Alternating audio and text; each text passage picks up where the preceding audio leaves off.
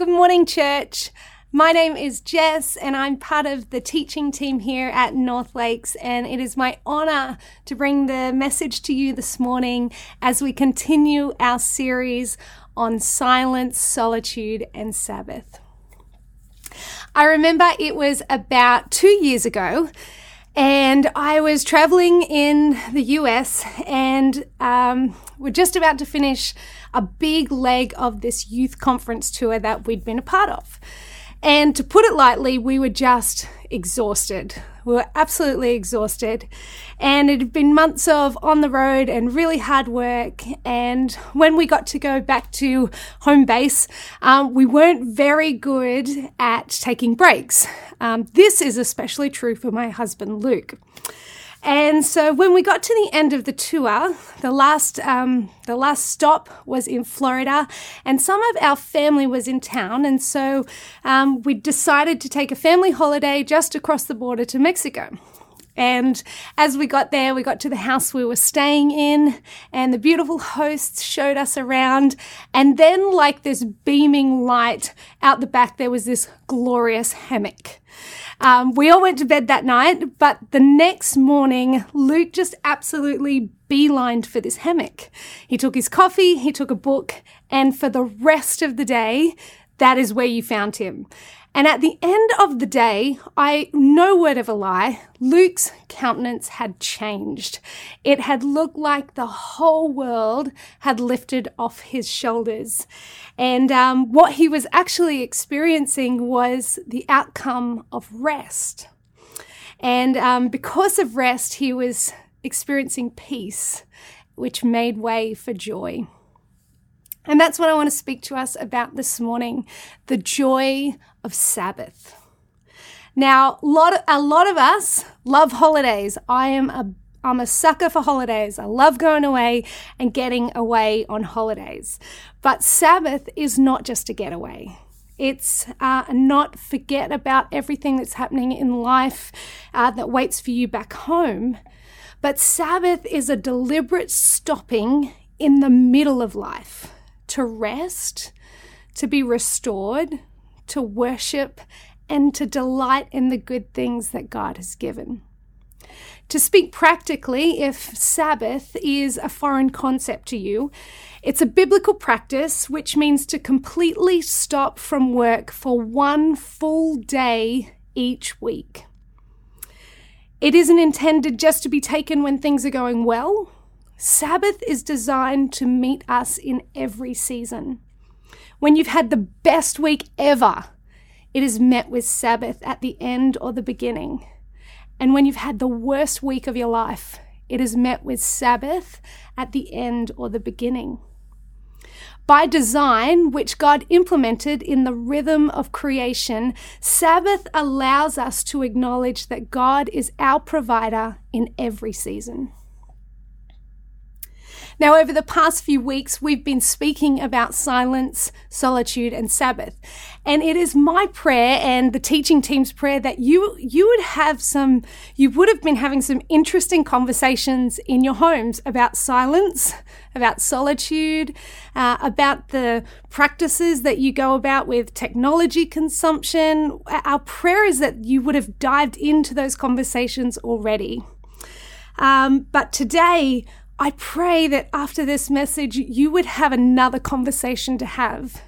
That you would be able to discuss with the people you live with, or your roommates, your family, your spouse. What would it look like to start practicing Sabbath every week? How could you stop and participate in the joy of Sabbath? So, we've seen a lot through the Old Testament through this series about the Sabbath, but I want us to take a look at what Jesus says about the Sabbath today. We'll come right to the Gospels and we are diving into Mark chapter 2. If you have your Bibles, turn there with us. We are at Mark chapter 2, verses 23 to 27. It says this One Sabbath, Jesus was going through the grain fields, and his disciples walked along. They began to pick some heads of grain. The Pharisees said to him, Look, why do you why do they do what is unlawful on the Sabbath? He answered, Have you never read what David did when he and his companions were hungry and in need? In the days of Abiathar, the high priest, he entered the house of God and ate the consecrated bread, which is lawful only for the pro- priest to eat. And he also gave to his companions. Then he said to them, The Sabbath was made for man, not man for the Sabbath. So the Son of Man is Lord even of the Sabbath. Now, some of you might be thinking, um, hang on, you're not allowed to snack on the Sabbath. I didn't know that that was part of it. That is not true. Um, there was nothing against snacking on the Sabbath or taking the grain from the field to eat. Let's take a look at what the law actually said.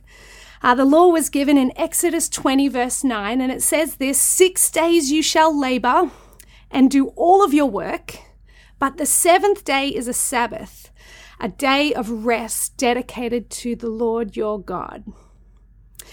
So, work and rest here is kind of ambiguous. Um, what some people call work, others call rest. Um, take work, for example, is exercise work.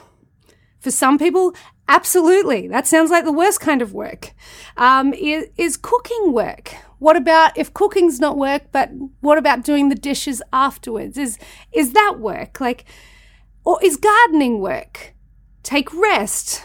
Is is reading rest? Some people think reading is the most horrible activity, and some people think it is absolutely life giving. Um, again, is exercise rest? Some people's souls are really um, re- regenerated when they come out of a great exercise session, and some people think that that's horrible. So you see the predicament here.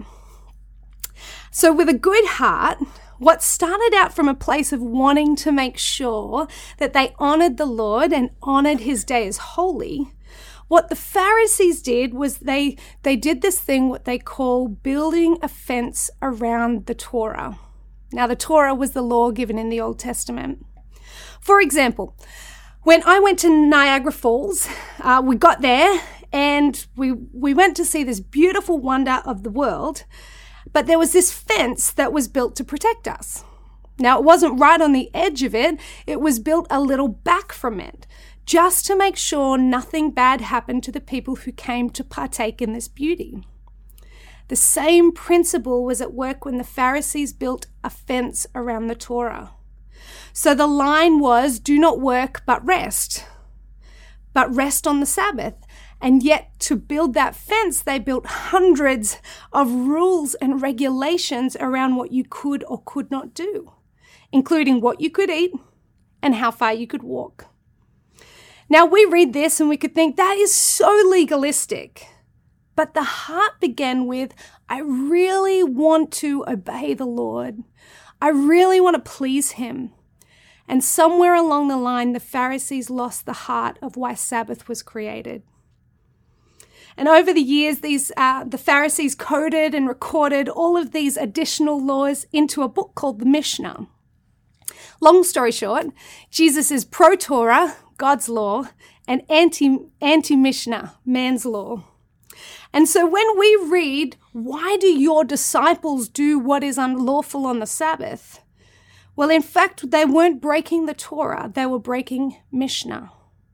The rules and regulations that had been put there by man, not by God, and Jesus was having none of it. It goes on. Um, Mark 2 said, um, The Sabbath was made for man, not man for the Sabbath. So Jesus is declaring he is Lord over the Sabbath. He was saying, You think man was made for Sabbath? To serve the Sabbath? No way. Sabbath was made for men. It was a gift to us that we might delight in the Lord. Jesus' teaching on the Sabbath continues into the next chapter. And remember, we have put the chapter break there. These stories would have been right beside each other as Mark was recalling them says in Mark 3 Another time Jesus went to the synagogue, and a man with a shriveled hand was there. Some of them were looking for a reason to accuse Jesus, so they watched him closely to see if he would heal him on the Sabbath. Jesus said to the man with the shriveled hand, Stand up in front of everyone. Then Jesus asked them, Which is lawful on the Sabbath, to do good or to do evil? To save or to kill? But they remained silent. He looked around at them in anger and deeply distressed at their stubborn hearts. He said to them, the man, Stretch out your hand. He stretched it out, and his hand was completely restored. Then the Pharisees went out to begin and began to plot with the Herodians how they might kill Jesus. Now, as we look through the scriptures, we actually find seven times that Jesus heals on the Sabbath, which, of course, with Jesus is not a coincidence. Jesus is telling us something here. He's trying to communicate with both of these stories that the Sabbath was made for man that we might be healed. The Sabbath, church, is a day of healing. The Sabbath was not de- designed that we might buckle under the weight of its regulations, but that we might experience freedom and healing from the gift of it. Interestingly, the word for healing, when we read it in the Bible, is the same word that we read for salvation. Wherever you read healing and wherever you read salvation, it is the same word, which is sotera. So, whether we're reading um, a healing or a salvation, in fact, the word is exactly the same in the original translation. Jesus is highlighting here that the, sa- the Sabbath is not legalism, it is freedom for us, that we might experience the healing our soul needs, that the shriveled part of our hearts would be restored, and that we might be free from the culture that enslaves us. Which brings me to a scripture I find fascinating when we speak about the Sabbath. It's found in Deuteronomy 5:15. I'm reading the New American Standard Bible version because I love that it says celebrate here verse 15, it says this And you shall remember that you were a slave in the land of Egypt. The Lord your God brought you out of there by a mighty hand and an outstretched arm. Therefore, the Lord your God commanded you to celebrate the Sabbath. This is God reminding his people after they've been delivered from slavery now, their whole identity was wrapped up in being slaves. That's what all of them knew. They were slaves in Egypt. But as a response to remembering that they're free, God didn't command or ask for a sacrifice. He didn't ask for worship. He didn't ask or command an enormous fast. God reminded them to celebrate their freedom weekly and celebrate it on the Sabbath. Now, you and I in the 21st century are in a totally different context, but we too can become slaves to our culture. We become slaves to the rat race. We become slaves uh, to job insecurity. We have to keep working just in case our job isn't important anymore. We become slaves to the glorification of overwork slaves um, to a culture where we've seen a shift in our culture where we no longer value just who someone is, we value them on what they do. We become slaves to that. We're slaves for the newest gadgets. We're slaves for the biggest TV. We're slaves that we never have enough. Or the cultural phenomenon of FOMO. If we stop, what will we miss out on? But God says, you are free from that. Free from what? Free from believing that you are your own provider.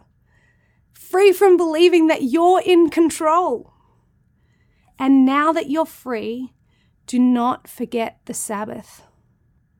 Sabbath is a celebration of freedom in the face of a culture that tells you you're never enough, you don't have enough, and you better not stop or you'll fall behind. Tim Keller says it like this You are a slave to anything that you cannot take a break from. So I want to remind you this morning, church, that Sabbath is not a laborious task, an awful 24 hours. I can't believe I have to do this, endure the Sabbath. Sabbath is actually an incredible celebration Sabbath is about delight. It's about savoring the good things that God has given us. The original word Sabbath is Shabbat. And I just really quickly want to go through the four translations that that word brings to us because it gives us an amazing image of, of the gift we're being invited into. Shabbat firstly means stopping, not just stopping our paid work, we stop all work, even thinking and talking about work. We stop worrying, we stop wanting. We shift our heart away from greed and discontentment and restlessness, and we move it towards gratitude, contentment, and restfulness. Secondly, Shabbat means resting and not just sleep. Although uh, the Sabbath is a great day to nap, this is holistic rest. It, it is physical. So sleep in, have a great nap.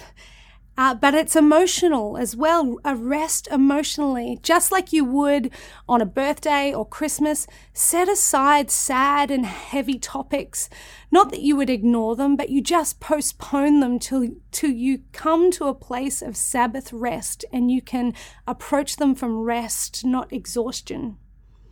It's spiritual rest. It's mental rest where you set aside problem solving and you just give yourself permission for 24 hours to rest. Now, the good stuff Shabbat also means delighting. It actually means more like throw a party, celebrate. Sabbath is about saying yes to delight. A great question to ask is what could I do for 24 hours that would fill my soul? Uh, it's about pleasure and delicious food, or reading fiction and walking in nature, swimming in the ocean, uh, things that would give life to your soul. John Mark Comer, the author of The Ruthless Elimination of Hurry, says Sabbath is a way to retain, retrain our mind in the good, the beautiful, and the true. Lastly, Shabbat means worshipping means thankfulness and gratitude, the ability to see again, perhaps with a song, a psalm, or a gathering of worship like we're doing this morning. Now, you will have noticed that there is an order to that Shabbat because sometimes we need to come down from, from the culture we are living in. First, we stop, just stop then we rest because our souls need rest, our bodies need rest before we can delight. And delighting in good things should always turn our hearts to worship, acknowledging the one who gave us those good things. So, really practically, what does Sabbath look like?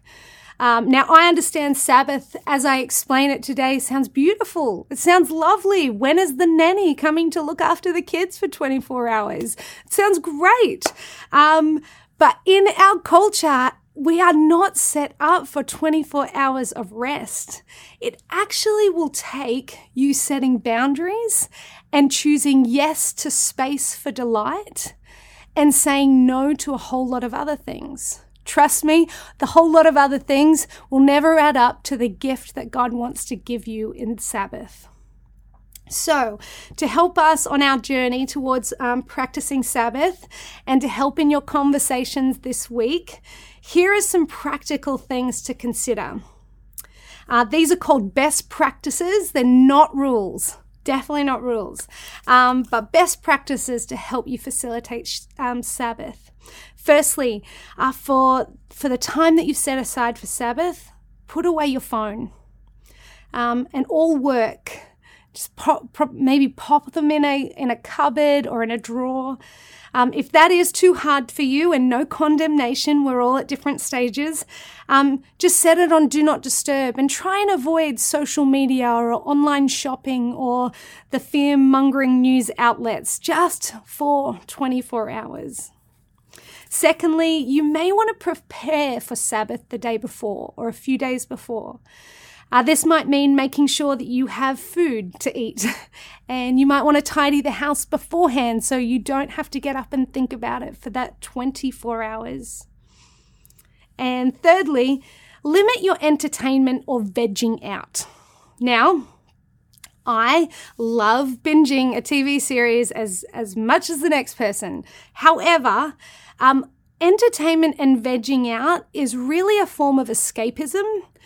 It is um, it it's not actually rest for your soul it's another form of distraction this, that this world offers us that we don't have to look at it for too long. But rest is a totally different thing. So try and avoid the distractions of this world. Uh, there are definitely more best practices that you could add, and there's a whole lot of resources that you can read if you really want to dive into this. But that's where we can start. Uh, suggestions for Sabbath. Sorry for the lists, but they're helpful. They're helpful. Okay, suggestions for Sabbath. Just like when we spoke about silence and solitude, you may be asking, great, so what do I do when I get there? Um, these are some of the things that you could do. Suggestions for Sabbath. Uh, traditionally, you would do something to symbolize the start of your Sabbath. This might be, mean um, you stop and you read a psalm out loud. You could say a prayer. Um, traditionally, people like to light candles, listen to a song, take a walk, whatever it is that would sim- symbolize my work week is done and this day is for the Lord. Traditionally, Sabbath starts 20 minutes before sundown on Friday night to sundown on Saturday night. But again, find what works for you. Work with your season. You might just be able to give three or four hours on a Saturday. Start there. Start there, and it will nourish your soul. Um, have maybe have special food for Sabbath. Uh, make it a day where you celebrate. Buy the good cheese and the sourdough, and don't you dare do keto on Sabbath. Enjoy all of the good things that God has given us. He says, You are no longer slaves. Remember your freedom. So delight in the great things He has to offer. Perhaps set aside moments throughout the day just to turn to God in prayer. It doesn't have to be long. It could be whilst you're cuddling your kids. It could be whilst you're making your morning coffee, but turn your heart to remember Him throughout the day. And then uh, psychologists have this term when they talk about um, saving up all these great things and doing them at once. It's called pleasure stacking. Now, for Sabbath, just pleasure stack all of the great things that you could think of. Read a book, lay in a hammock, go for a walk, get out in nature, have a really beautiful meal with close friends.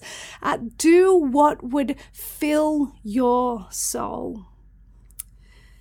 Because Sabbath is a day not just for rest, Sabbath's a day for healing. Sabbath is a day for delight for our souls. It's a day of richness and gratitude. One final thought. Now, we could go about all of these things, uh, and even the unbeliever would um, find great reward in just practicing Sabbath. But unless we first understand where our true rest comes from, we will never enter the rest that has been prepared for us. When Jesus said he was Lord of the Sabbath, he was saying, I am the one who the Sabbath is pointing to. I am the one who can give you the deep rest for the soul. In other words, he is saying, I am Lord of rest. And in Matthew 11 28, it says, Come to me, all who are weary and burdened, and I will give you rest. You do not have to look very far in our world today to find burdensome people who are weary and just desperate for rest. We find our true rest for our souls in the finished work of Christ, not in the enduring work of our own hands. If we would only trust the work of His hands and not rely on ours, there is a gift of rest for our souls that can only come through the healing and the salvation of Jesus Christ. I pray your conversations around Sabbath this week are blessed, and I pray that you would discover and delight in the joy of Sabbath. Be blessed in Jesus' name.